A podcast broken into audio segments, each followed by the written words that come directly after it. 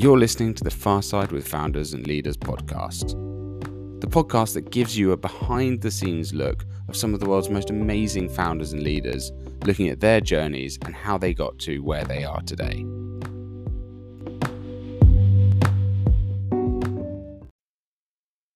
Hello, everyone, and welcome to the latest episode of Fireside with Founders and Leaders. Uh, I'm Rupert McSheehy, and I'm delighted to be joined by Vivi Friedgut, who is founder and CEO of Black Bullion.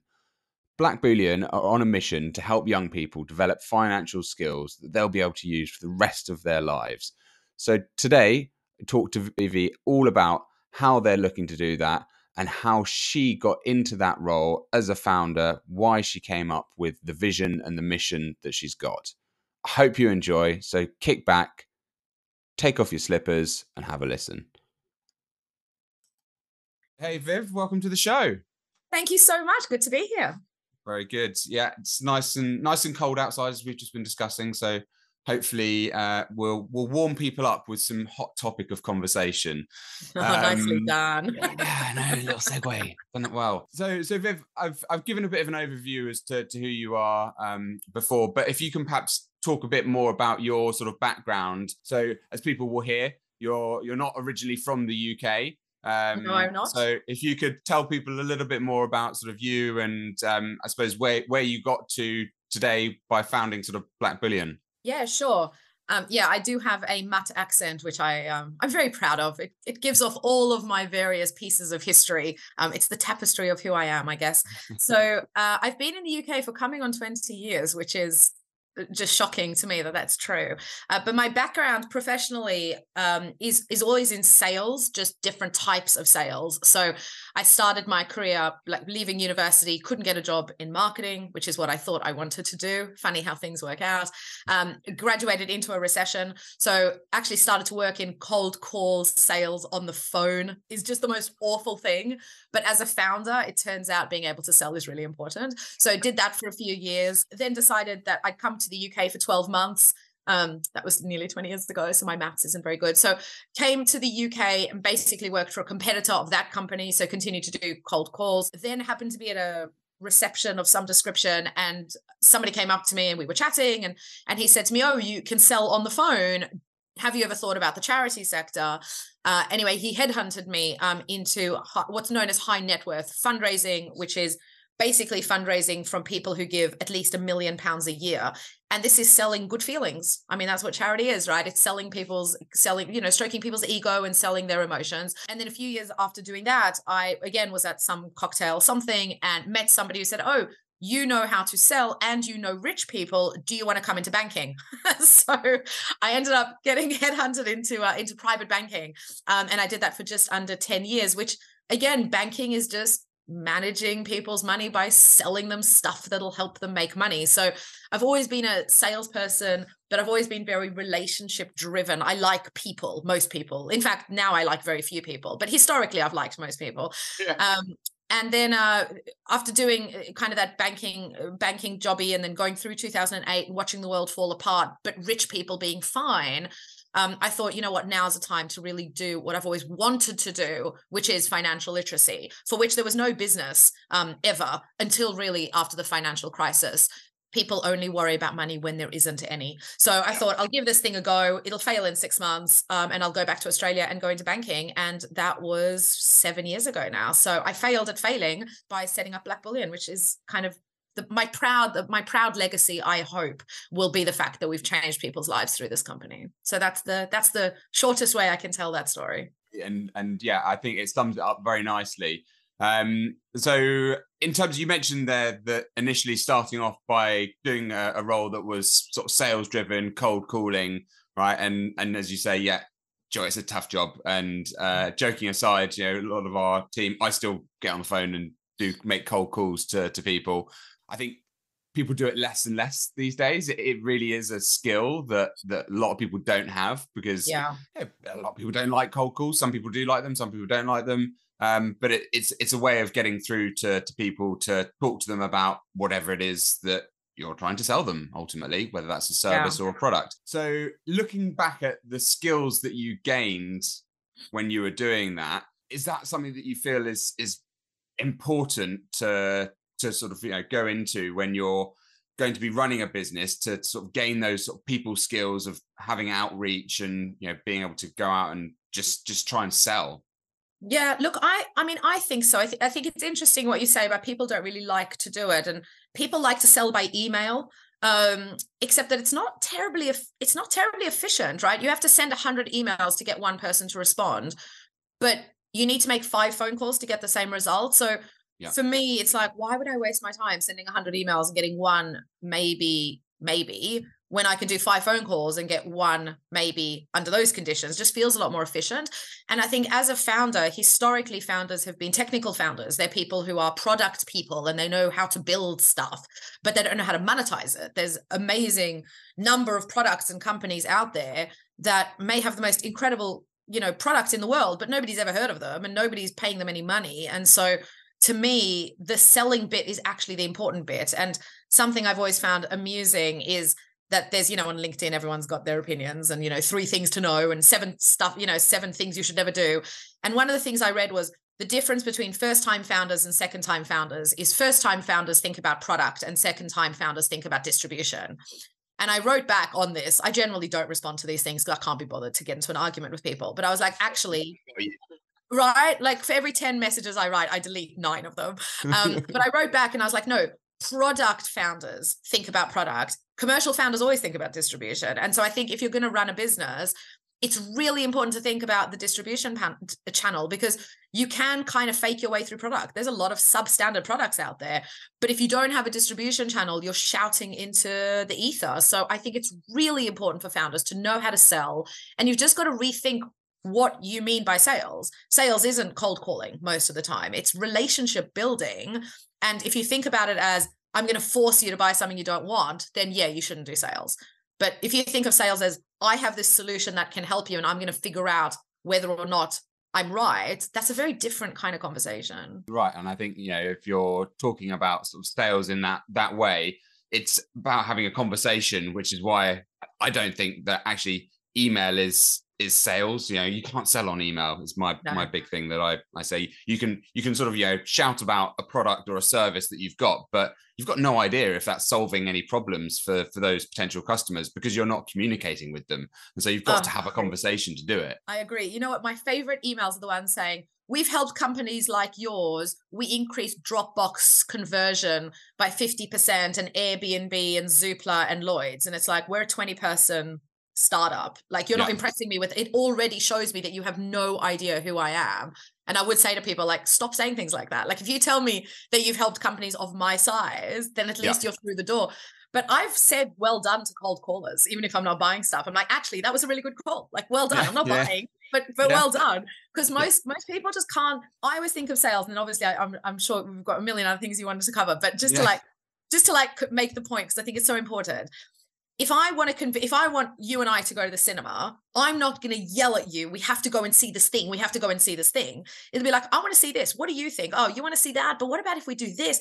And that's all sales is. It's it's it's trying to get to a place where everyone's happy. If I'm yeah. yelling at you, going, "We have to go see this film," like you're not going to agree with me, and we're not going to be friends. So people just have to shift their perspective of what sales means. It's relationship building, and it's helping everybody be better off post the conversation agree and and i think especially if you're talking about founders um, who are looking to to raise money at some point you have to go out and it's that's yeah. when you have to sell and it's networking you've got to knock on a lot of doors and you know kick back with that rejection that you're going to get lots of people saying no and those are those those product people who have got this great great product whether it's great or not is is debatable depending on um you know the need for it out there but if they can't go and you know sell and raise the money because they don't have the skills to do that, it becomes very very difficult. And I've I've seen that time and time again with with companies who have not managed to to succeed in what they're doing um, because they haven't managed to go out and convince the the right people yeah. to, to give them the money. Absolutely. And team, right? Bringing people on board when really talented people can get jobs anywhere and everywhere. If you can't sell a vision and you can't sell the output of the work that they're doing in a very real way, they're going to go somewhere that can. So I think in this world where we're becoming increasingly automated and AI is driven, you know, eh, like Chat GPT this week, you know, hit a million users in five days, which is insane.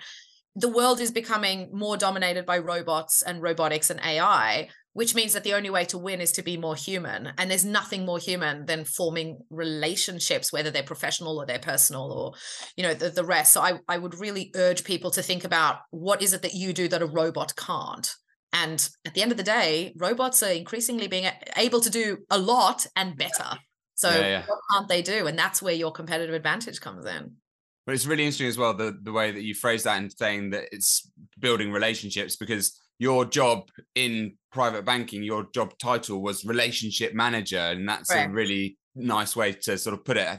You're not yeah. there as a you know, sales consultant, business development manager, or whatever it is. It's relationship manager, which is yeah. really nice, nicely coined term. So I think that's something that they've they've got right in the banking world uh, in terms of the things they're thing. doing. Yeah, yeah, one thing. We're, we were, we're, not, we're not here to bank a bash today. That's not what this is about. Uh, no, it's listen, it's the important pipes and plumbing for our entire economy and way of life. But they could definitely be doing some things a little bit better. No question. Could they could. I was actually hearing today on the um, on the radio that there was something, some legislation that's being brought in to make them accountable for their decisions, their trading decisions. I was like, oh, wow, finally! What a great that's, idea! That's I can't believe no one's had this idea before.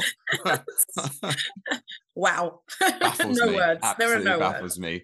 Um, so you you then so went into private banking, as you you put it, sort of you know helping yeah rich rich people manage their money and ultimately get more money, right? In terms of become become richer, um, which is a it's not completely different in terms of the sector and the stuff that you're doing with with Black no. Bullion, but it's it's different in terms of um, I suppose the, the mission is very different ultimately. So um, going from from that into what you are doing now, where was that sort of that epiphany sort of moment where you went, I don't want to do this anymore, but I do want to do something else that that's linked and that has different benefits to different people.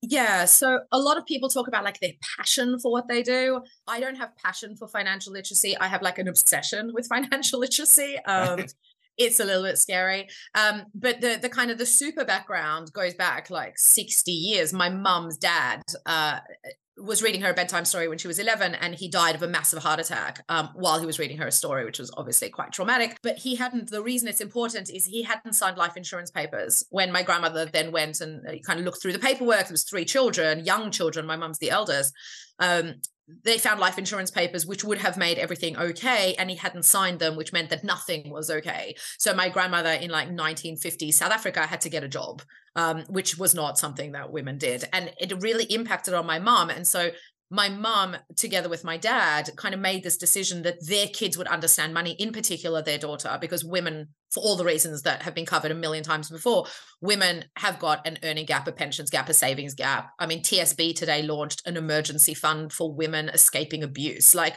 unfortunately, women are just more penalized when it comes to finance to the financial world.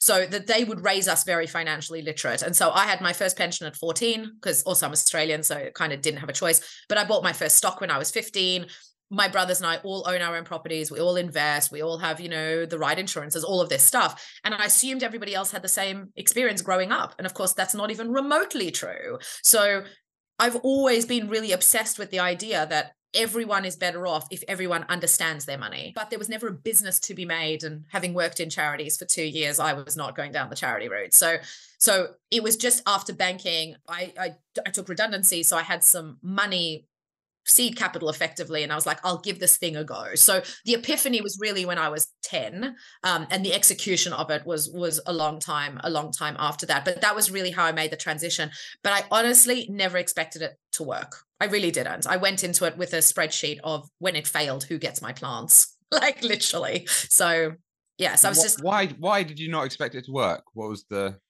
because no one had ever no one had ever monetized um, financial education. So there's a number of charities that do extraordinarily good work, um, but they're charities. They rely on the goodwill of companies, sometimes companies that have approached me that I've rejected, that they've taken money from. Fair play. It's not the path I want to go down. Um, but the idea that somebody's going to pay so universities pay us. Our business is structured around the higher education further education space increasingly apprenticeships so young people kind of you know on average 18 to 23 year olds universities pay for our service in order to help their students invest in their financial futures. That's a unheard of business model. So it, it shouldn't have worked but it did because actually universities are very invested both for financial reasons and for pastoral reasons in helping their students. And as we hit the pandemic and that got worse, and now with the cost of living crisis, um, that's taken off. But there was no indication it would be successful in the early days. So it was really personality based. Kind of like, trust me, I'm going to do this thing, which they bought into, and I'm eternally grateful.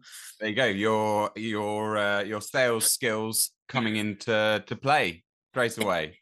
Um, nicely done. And so in terms of so Black Black Bullion, tell tell uh, us a bit more about sort of what you're you're doing there, and I suppose why you're why you're doing what you do. Yeah, so I do what I do, and we do what we do because everyone in the company joins for mission first, because we want to make what we do redundant. We basically want to help all young people to be better with their money, whatever that means for them. We're not a finger wagging, don't drink, don't smoke, whatever. That's not our business.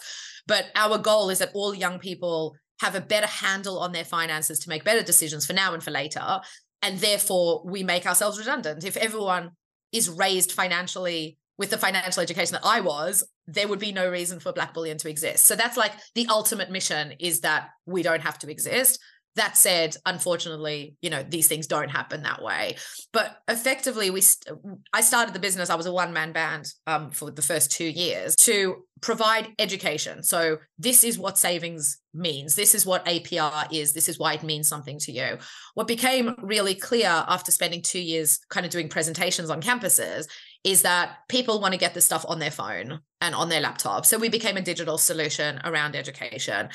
Then we realized that universities were using our education as part of their fund distribution on campus. So, for anyone that doesn't know, universities give out hundreds of thousands and millions of pounds worth of funding support. So, whether it's academic scholarships, sporting scholarships, or emergency funding and hardship scholarships, universities give out a lot of money. And so, what they were doing was saying to people, we'll give you this thousand pounds, but we can also see from your bank statements that you're doing some gambling. Go and do this gambling pathway on the Black Bullion website, and then we'll give you the money.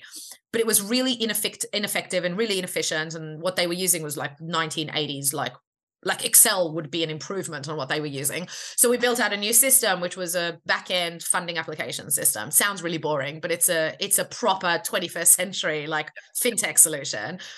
And so then it became a case of actually students are learning about money and they're getting emergency money, but they actually don't have enough money. So we bought a scholarship company uh, a few months ago so that we're now building out the largest platform of funding for students in this country. So corporate scholarships, university scholarships, um, family, you know, there's families who get left money and who want to create scholarships in the name of a loved one.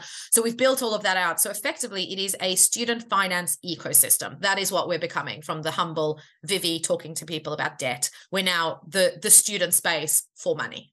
And that's where we're going it's very much something that I can see see a need for. If I cast myself back to my uh, my youth and short stint as a student, uh, yeah, I had no idea about finances. No. You're not taught it in school. Yes, I was. No. You know, I was, I was, given pocket money. I was taught taught to work, and you work for your money, and you know that was through my through my parents. But um, there was no real sort of money management, and you know when you get a load of money, this is how you make sure you make it last, and budgeting and planning yeah. and all those things that, as a young person, you're like, I don't need to do that because well, someone else will do it for me um, and uh, you just then get to university and you're given this this big fund of, of money as a student loan. I think I spent most of my student loan pretty quickly. We I think on our first night we had we got like a limousine and all sorts and yeah, went yeah. out and just yeah. just had great party. fun. Yeah, yeah, it was party time. Um, You're but, not unusual, and that's yeah. not an unusual story. Yeah. Yeah. So, how do you get, um, I suppose, students involved though? Because again, I think back to myself, and I can only look at look at me when I was younger. But would I have wanted to listen? I don't know. I, I might have just been in that mode of, hey, I just want to just leave me alone. I want to spend my money. I want to party. Yeah. So how YOLO. do you get students involved in it? Yeah, so it's um that's always been the biggest that's always been the biggest um question and challenge. And I think I, I don't know kind of what what age you are, but when I was at university, there was no I'm looking at you and you could be anywhere looking like a 10, mid, 20 mid, uh, 30, 36. I'll give it 36. away. 36. Yeah. So when when when we were at university, you couldn't get into catastrophic financial difficulty. It it just wasn't possible. I I couldn't sit on my phone in my bedroom and put a thousand pounds down on like the horses yeah, or whatever it, was, it, it wasn't available it just yeah. wasn't there. That the yeah. facility just wasn't there. And you couldn't access huge amounts of credit and you couldn't go onto robinhood and do um and do leveraging. Like this stuff just wasn't available. So we kind of couldn't get into catastrophic debt because the tools weren't there to get into catastrophic debt. That is simply not true today. So what we refer to as tech convenience this idea of anything that you want to do you can do on tech and technology companies are deliberately trying to remove barriers, right? It's all about a seamless experience and a smooth experience.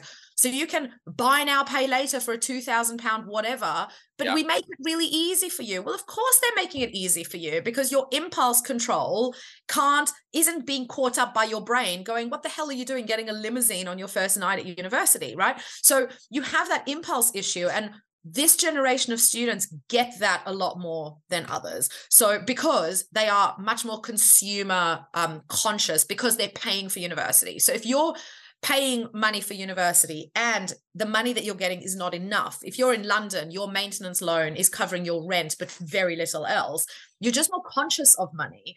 The difficulty is what do you now do? So a lot of kids are taught you know money comes in money goes out try and make sure that it's the same right? Like that's and that's great. So you don't run out of money every month. But what happens about later? What about investments? What about pensions? What about taxes? What about ISAs? There's five billion pounds worth of money sitting in savings accounts that should be in ISAs. So it's that kind of thing that we think students actually want to learn. They're very curious about mortgages and pensions, which is bizarre, right? And credit scoring. So it's really about being very close to students and finding out what is turning them on and then attaching that to the basics that they need. So nobody wants to learn about budgeting, but everyone wanted to learn about crypto six months ago. So you couldn't access the crypto pathway until you had ticked off the budgeting pathway. So it is about that psychology element. And as much as young people believe that they know everything, because we all do at that age, um, the world is very complex and it's moving very quickly, and government's not coming to save any of us. If there's one thing you take away from this podcast, there is going to be no public pension by the time we retire. You're going to have to be so poor to qualify for that pension that you're better off just wondering how you get enough money together. So we're in difficult times and they're going to get worse. And people are starting to understand that with the cost of living crisis and inflation. So they are more motivated than one would think. And we work with 50 universities who are investing in their students. So the universities get that it's important, and hundreds of thousands of students do as well. So I'd like it to be all of them, but one thing at a time. The thing about pensions, um, I don't think a lot of people realise that yeah, it it really it won't be there, which is which is almost certainly the reason why now it's compulsory to in the UK to, to yep. offer a pension to to people because they know that there won't be one in by the time we're at retirement age, which will probably be about eighty by the time we're there Correct. because we'll Correct. have to keep working to, yeah. to keep feeding money back into the system because exactly. there isn't any money um, exactly. Which, which, is a scary, dark, and gloomy thought, but it's the truth ultimately. It is, but but also forewarned is you know you can plan if you know what's coming, right? And yeah. I think that one of the biggest failures of government is not being honest with people about public finances. And of course, part of that is because people don't understand. I mean, the word inflation for most people didn't mean anything until it started to ramp up, right? But if if government was more honest about what it looks like, then people could be in a position of saying, okay, what do I need to do for me to make sure that I'm okay? And I'm constantly amazed by people's idea that government will take care of it. But at the same time, we all believe that government is fundamentally not great at what they do. So there's this huge cognitive dissonance. And I think people need to be honest. If government if government suddenly like I don't know, strikes whatever 21st century oil equivalent is, and all of a sudden there's huge amounts of money, then we're all fine. But if we're not all fine, then do you want to be the person who's sitting at home in the cold under a blanket eating baked beans out of a can? Because that's that's what we're talking about. So, you know, yes, that sucks, but reality, you know, it's like not getting a, it's like not getting your, you know, exams for cancer beyond certain ages because you're too worried about the results. Like I get it, but it makes no sense. You need to look at what's in front of you, right? Exactly. And and exactly. be be be honest about it all. And and I think that um from everything that I see about younger younger generations, people coming through now, they I think they are a bit more open uh, about everything and whether that's the, the pro the pros and cons um yes. sometimes so but but they they they tend to be more aware um and perhaps because you know every, everything's at their fingertips like they you know they yeah. can they can find everything instantly you know they know how to access information that that quite frankly um it was it was there when we were growing up but certainly before the generations before us it wasn't really there and even for us yeah you, had to go to a library and you know access information there so um they yeah. still exist libraries are they still around they do. I love libraries. I love yeah. libraries. When my parents first moved to Australia, it was a choice between a television and the Encyclopedia Britannica. And they chose the Encyclopedia Britannica because that's my kind of family. Yeah. I mean, do people even use encyclopedias anymore? Because you've got Google. Like, what on earth would you even need that for anymore, right? You had like a paragraph about, you know, the brain. And today there'll be like eight, 800 million references on Google. But distilling that information into knowledge is something that I think is lacking because people yeah. are you know, like I just want it in 90 seconds. I want to know everything in one tweet. And actually, life is far more complex than what can be fit into 280 characters. So we do, you know, but that's a whole other conversation. But yeah. Yeah. yeah. and, and, I guess that's also, um, yeah, a big benefit of, of uh, a product like Black Bullion because it's also gives uh, people that sort of educational point that's a, a, reference point as opposed to Google where you've got so much choice, right? You look at Google and actually it's whilst it's great, you can type anything in and get any yeah. answer. You're looking at you know ten thousand results. You're like, oh my god, which which one do yeah. I look at? Which one's right? And everyone's got a different opinion of of what should be done. So having a central source for information is really important to help give people guidance. Um, and I suppose that's what you're what you're trying to do as well. That that's very much our hope. Google is overwhelming. TikTok is not reliable. So it's it's a question of if we can be I mean, it sounds kind of cheesy to say it, but if we can be a place where students know we are a source of truth, where, you know, where where people who are experts in this particular space, by all means go to TikTok. By all means, you know, check out Google, do all of these things. But if somebody says something on TikTok that smells a little bit funny, come back and check if what they're saying is right. Because my concern about this kind of growing body of influencers is it'll be people who are selling like protein shakes one day and you know cryptocurrency the next. Like just be really ca- there's a reason why experts spend their lives becoming experts on a field. And the thing with TikTok in particular with, which is where a lot of young people obviously spending a lot of their time is that there is there are no barriers to entry so anyone on TikTok can talk about anything and if they've got a big enough following people assume that they're knowledgeable and that's that's never been true. You know, Mick Jagger might be great at singing, but I'm not sure I would trust him with building my house, right? So, uh, you know, experts are experts for a reason. Follow the experts by all means. Get get thoughts elsewhere, but also get educated yourself because fundamentally, you know, you're the only one that knows whether you should be investing in crypto or not.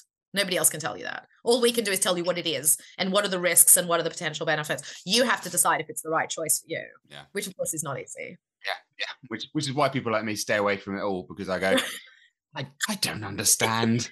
there's, there's too much else going on in my life. Yeah, yeah. Uh, and, and that's and that's great. And like it's funny with crypto, but if, if you're talking about like investing in pensions and saving, right.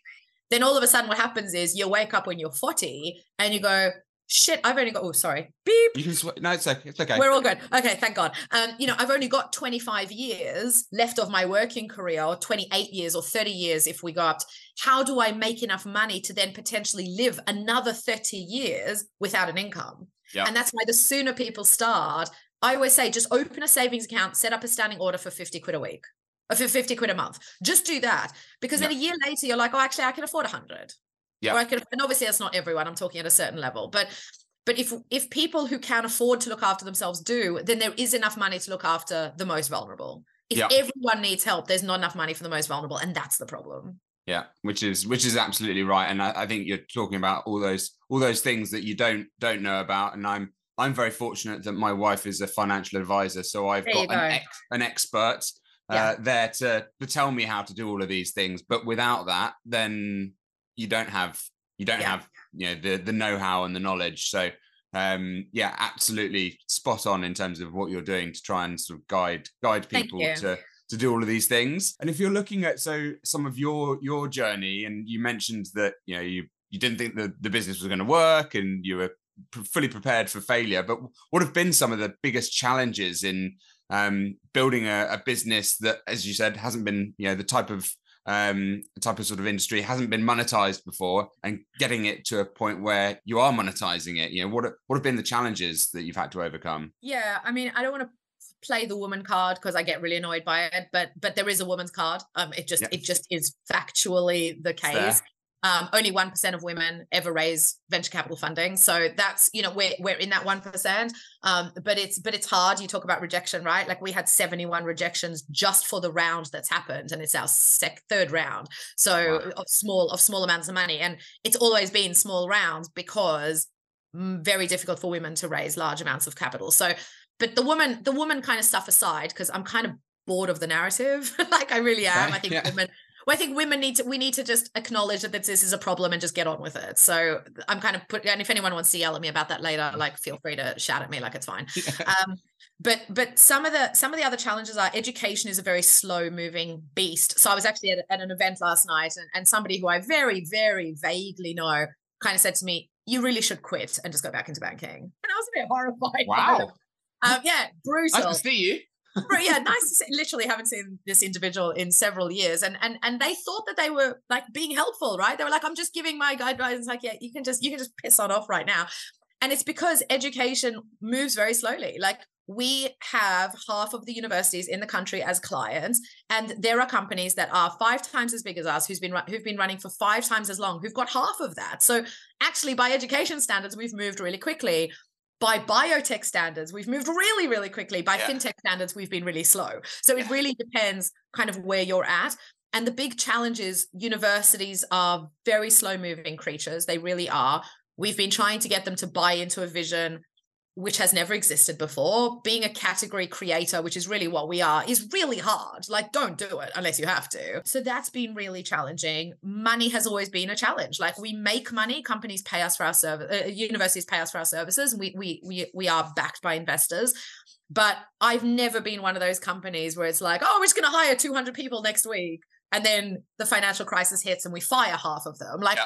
So it's always been a case of being really capital efficient, being really careful with how we spend our money, which of course has massive pros because it means you solve the problems. You don't just throw money at it. Um, the other is, although I started my first business when I was six um, and my second business when I was eight, um, I am a first time founder by all intents and purposes. I'm a sole founder. Um, it's very lonely, as you know, like this job at the end of the day, the buck stops with you. All of these cliches are true, and it's exhausting. It's exhausting. And it's you know you can't if you're having a bad day you can't fall apart in front of your team because at the end of the day you're the leader and you want to lead them to you know the promised land. And if you're falling apart because somebody last night told you that you're rubbish and you should quit you can't bring that to the team. Like you just can't. So i find the the loneliness of it and i'm surrounded by people but all alone i find that to actually be one of the biggest challenges. So money fundraising ugh, um, the education sector is really tough. If you don't have people around you who'll turn around and go, that guy's an idiot and here's the reasons why, this it's brutal. It'll kill you. It really will. You're absolutely right as well about yeah, being a being a founder. I think most most founders of businesses they work incredibly hard. They work long hours. It's not like it's not a glamorous uh, glamorous lifestyle by any stretch of the imagination. No. Um, you know, there's I always you always use him, poor old Elon, but you know, not, not many founders are like Elon Musk, you know, where they're rolling around in private jets or anything like that. It's it is you know your your sort of your hand to mouth a lot of the time, you know, month to month, and when you're having a, a shitty day and you want to just hide under a duvet, you can't because you got stuff to do and you've got a team that need motivating, so you can't just book that day off to have uh, have a duvet day, like 100%. being an employee might do of a you know of a company that you know a lot of companies out there are, are very uh, aware of their employees' mental health and mental well-being, but it's often the founders that are not looked after themselves. Hundred percent. And I just I had a board meeting earlier in the week, and one of the one of one of the one of the board basically said to me, goes, You're brilliant at looking after your staff, but are you looking after yourself? And I'm like, Yeah, I'm fine. Yeah. I come off the call and I'm like, Am I fine? Like I'm looking around my house and it's an absolute tip because I haven't had time to tidy. And I'm like, actually, I'm I'm like not looking after myself 5% of how well I'm looking after my team. Mm. And, you know, there is this vision. And even Elon, let's not kid ourselves. Elon is working 18 hour days. He yeah. doesn't have to, but there's no glamour in this role. And I met somebody last night at this event who has just exited. And I was like, oh, are you living the life? And he goes, no, I'm working really hard to, for my earnout rates. Like, there's this aura around entrepreneurship, which is like, first of all, work life balance. What a bunch of crap that turned out to be. You know, work life balance and you building something meaningful, and that's going to drive you. At three in the morning, all you're thinking is, why didn't I take that job at JP Morgan? right? Like, like that's the reality of it. And it's, and when you are somebody who is you know, a, a high earner. I mean, because this guy said to me, he's like, you could walk out into the market and you could be sitting on a four, 500 grand a year job. Because I would pay you a half a million a year to join my company.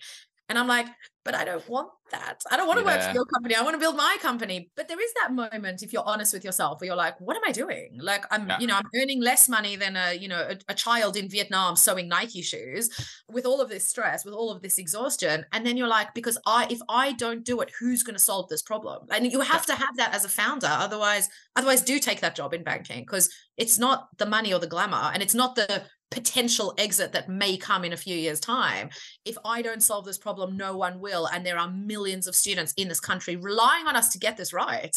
So i'm a bit pollyanna about it but that's kind of i'm kind of screwed. I don't have a choice. I have to take this all the way and solve the problem. Yeah and i'll probably have it. a heart attack in the meantime but, yeah. You know, well, well, keep keep keep going but do look after yourself because you're the person who's driving it all. You need yeah you need to still be there to drive the team uh, I'll come off this call and go straight to bed and have a yeah. duvet day. take, take five minutes, even get more caffeine. That normally works. That's great. That's why is the answer never have more caffeine and chocolate? The answer is always cut out coffee, get more sleep. Like that's not helpful to me. No, no. no. More sleep isn't possible because if I go to bed early, I wake up at 3 a.m. and then I can't sleep. So it's it's a merry-go-round. Stop it with the more sleep. I'm thinking of some poor person listening to this podcast going, I really want to be a founder, but now that I've listened to these two, like I'm just going to take a regular job. all right. I, think I've probably put people off before. Uh, you know what? It's a public service. It's a public yeah. service. This journey really isn't for everyone. It's not about being better or worse. You have to have a kind of the ability to fall down and stand back up again if you don't have that and if you take this stuff personally just don't just don't put yourself through it it's not worth it if you if you're not going to enjoy the journey 71 rejections sucks but I stood back up for the 72nd. And and it's literally I'm not even being hyperbolic. It's literally 71 rejections. Like yeah. you, you got to just keep going. And if you don't have that in you, and a lot of people don't, and that's okay, don't even try because you'll just burn out. You just yeah. you will. Yeah. Yeah, I agree, I agree. And I think let's say it's not for everyone, and that's why not everyone does it. I think again, a lot of younger people uh, go and they they sort of they want to have that feeling of, sort of starting something and building something from scratch, which is great. But go and my advice is always go and go and try it first. Go and work for someone, learn some skills, develop, grow. It's not you know not saying every, not everyone can be a young founder and entrepreneur because there are plenty of people out there who have got it in them to go and do it. But you know, most of the time, go and go and sort of test out the employed world um, and find out what it is that you really want to do by doing that before thinking about I need to start something and need to do something for myself. Oh my god, I, I I literally could not agree with you more. Like the the most straightforward, predictable path to a financially stable life is to get a good job, to get promoted every few years, to spend less than you make, to put that money into savings, put that savings into investments, and just you know, retire at 65. Like it really is the most predictable path to financial security. It just is. And any number of my team have said to me, you know, I always thought I wanted to start a business, but looking at just how much is involved, actually, I just think I'd rather work for startups and have that buzz, but without yeah. the responsibility. At the end of the day, my team clocks off. I never clock off. It's a seven day you know, it's a set. Anyway, I don't want to. And, and by the way, I don't feel sorry for myself. Like I love it. I really could quit, and I really could go work for this guy for a half a million pounds a year. Like I really could. But I love what I do. Like, I don't know why people need drugs if you do a business. Like Yeah. you have all the highs and lows that you could ever need by doing something like this. Literally. But it's definitely not for everyone. literally. literally. The lows are pretty low. But the highs, the, the, Oh, Brilliant. the legacy, you know, the legacy that you potentially are creating is is you, you don't get that any other way. There, there is Yeah. no other way to create that. So I think it's an extraordinary journey. But with that comes extraordinary difficulty and extraordinary complexity and an, extraordinary burden and and you know difficulty on yourself. And if you recognize that and you still feel like you need to do it then do it. 100% do it. And so, as a, as a final note, what's next for, for Black Bullion? Where do you where do you take the business from here? well 2023 is going to be a bigger year than 2022 which is already giving me heart palpitations. Um, but we have got a um, about a half a dozen major releases coming out. But the main big picture is that we are to we're to create the largest database of funds and bursaries and, and scholarships in the country for young people. Um, anyone who's listening to this who who wants to kind of get involved please do get in touch. We want to have 100 million pounds worth of money available for young people to be able to you know supplement and complement their their educational period. That's really exciting. That's never been built in the uk before. So again category creating that's fun. We're also releasing a handful of, of big tech products. We've got a handful of new company uh, new um, universities that are coming on board.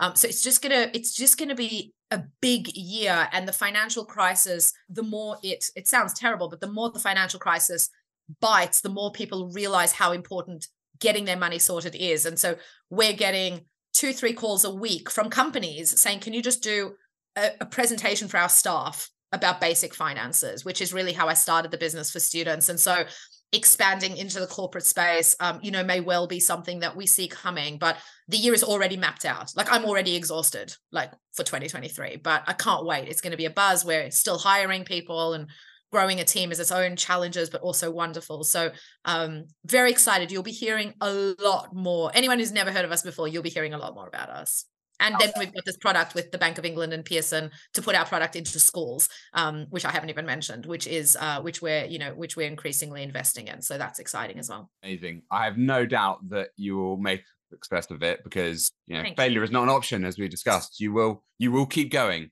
So 2023 will I be a really good year for you guys, and I'm I'm looking forward to seeing more more of you guys out in the market and uh, hearing about the success that you you have breaking into to some of those sort of categories. So Thank you. should be good.